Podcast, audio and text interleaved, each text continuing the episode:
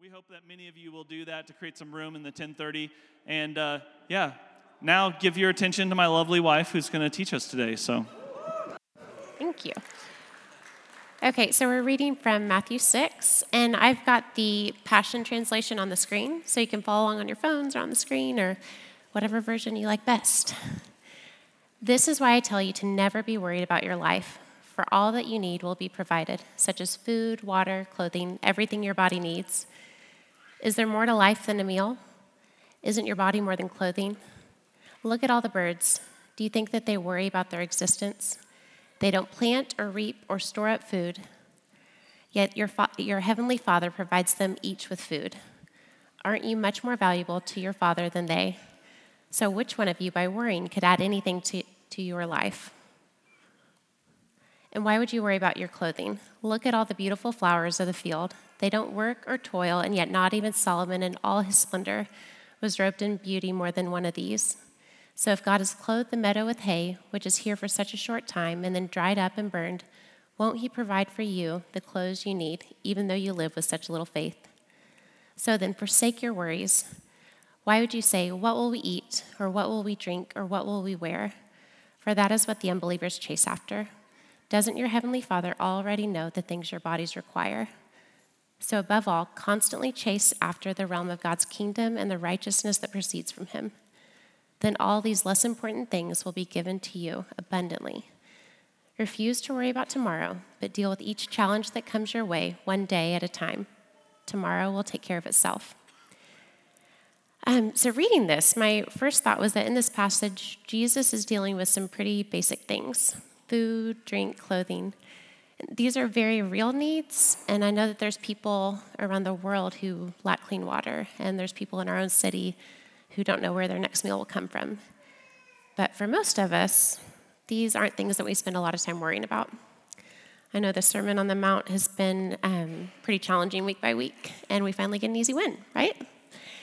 Um, so if the command is simply don't worry about food, water, and clothing, we can check the box and head out to brunch. But like most of Jesus' words, this is simple, but it's not easy. I think most of us would agree that worry, anxiety, fear, and depression are major concerns facing our culture today. The American Psychiatric Association's national anxiety score was a 51 out of 100 in 2008, and that was up five points from the year before. According to a survey from Pew Research, 70% of teens say anxiety and depression is a major problem among their peers. Anxiety disorders are the most common mental health disorder in the US, affecting 20 to 30% of Americans. And it's not just young people. Baby boomers' anxiety score jumped the most between, um, between 2017 and 2018. But still, millennials, like myself, win the prize. Recent studies have declared millennials, especially women, the most anxious generation in history. We are really in the midst of an epidemic, and it's an anxiety epidemic. Before I jump in, I want to give a bit of a disclaimer. Um, I think in the past, the church has really struggled to talk about and deal with mental health. I think for a lot of people, the only answer they got from the church was that every problem is a spiritual problem. So if you're struggling, then you don't have enough faith. And I just want to say that's a lie. um, sometimes people who love God and follow Jesus with their whole heart just suffer due to physiological or psychological disabilities that are beyond their control. Um, so, what I hope to do today is just provide a biblical framework for a holistic view of this issue that encourages, encourages you to pursue spiritual, emotional, and physical health. Um, I read this from a psychologist and professor he said, As a clinical psychologist, I've often treated people with anxiety, and people wonder practically, individually, and clinically, why are people anxious? And I think that's a completely ridiculous question. The reasons for anxiety are starkly self evident. What I wonder is why aren't people terrified out of their skulls so badly every second of their life that they can't even move? He continues, You all laugh because you understand that. Anxiety? That's no mystery. Brief spells of calm. That's a mystery. So, on the one hand, if one in five, up to one in three of us will struggle with anxiety, we should be able to talk openly about it. On the other hand, if brief spells of calm are the real mystery, then what does that say about the world that we live in? I think the way we think about anxiety and worry and how we try to manage it reveals a lot about our assumptions of human purpose and identity. So, the world has a few different responses that we can take to anxiety. The first is resignation, I think is really aptly described in his comments. It says that anxiety is just a normal response to living in this kind of world. So just resign yourself to being anxious. The, you can't control it, so just surrender to fate and cope with it as best as you can, but don't expect it to change. Um, the message here is that I can't. You can't do anything about it. It's justified because of our circumstances and the world we live in. Um, it's just part of life. I think the second response the world offers is responsibility. Um, I came across an article by this guy who wrote, um, Win Your Inner Battles. And he talks about the dangers of worry and what it does to our bodies. So, worry increases cortisol levels, the stress hormone. Um, it's linked to diabetes, osteoporosis, heart disease, and a lot of other undesirable things. And so he agrees there is an enemy, but his view is that the enemy is actually within us. And the solution is to approach it head on, take a practical approach, make a list, combat worry by going within yourself. So he turns worry into a constructive process where we can find the solution to all of our problems. He writes that he doesn't worry anymore because he trusts in his ability to handle everything that life throws at him. He says, no matter what happens, trust in your ability to address it and start now. So, this is the responsibility approach. It's like you can handle it, trust yourself. It says, I can. And so, you're striving to do it by finding the solutions to all of your concerns and problems. And it kind of seems like the healthier response a little bit. Um, so you're taking personal responsibility, you're coming up with a plan, you're going to be the healthiest, best you possible, and you're going to do it now. Um, but there's a lot of things that we just can't control. And what about the problems that we can't solve with our intellect or money or willpower or connections or even our beliefs? And can I just say, I think this response is not just a way that Christians have dealt with worry and anxiety it's a way that we've dealt with sin and brokenness and addiction. And I don't think there's a biblical basis for this. Um, it's caused a lot of hurt to people who feel like they just can't cut it. So I, I was that person. Um, throughout, you know, high school and college, I constantly felt like a failure because I had sin patterns in my life that I just couldn't fix in my own strength. And I thought I should be able to because I believed the right things and I accepted Jesus in my heart and I knew all the right answers to all of the Sunday school questions. But I just hadn't experienced the power of the living God to transform me. God never tells us to pull ourselves up by our bootstraps. So if you've ever felt like you weren't a good Christian or you didn't have enough faith because you couldn't keep everything together on your own, I believe God wants to release you from that today. I believe Jesus wants you to know what he meant when he said that his burden is easy and his yoke is light. Because, yes, Jesus offers us another way. Do not be anxious about anything, but in everything, by prayer and supplication with thanksgiving, let your requests be made known to God. And the peace of God, which surpasses all understanding, will guard your hearts and your minds in Christ Jesus.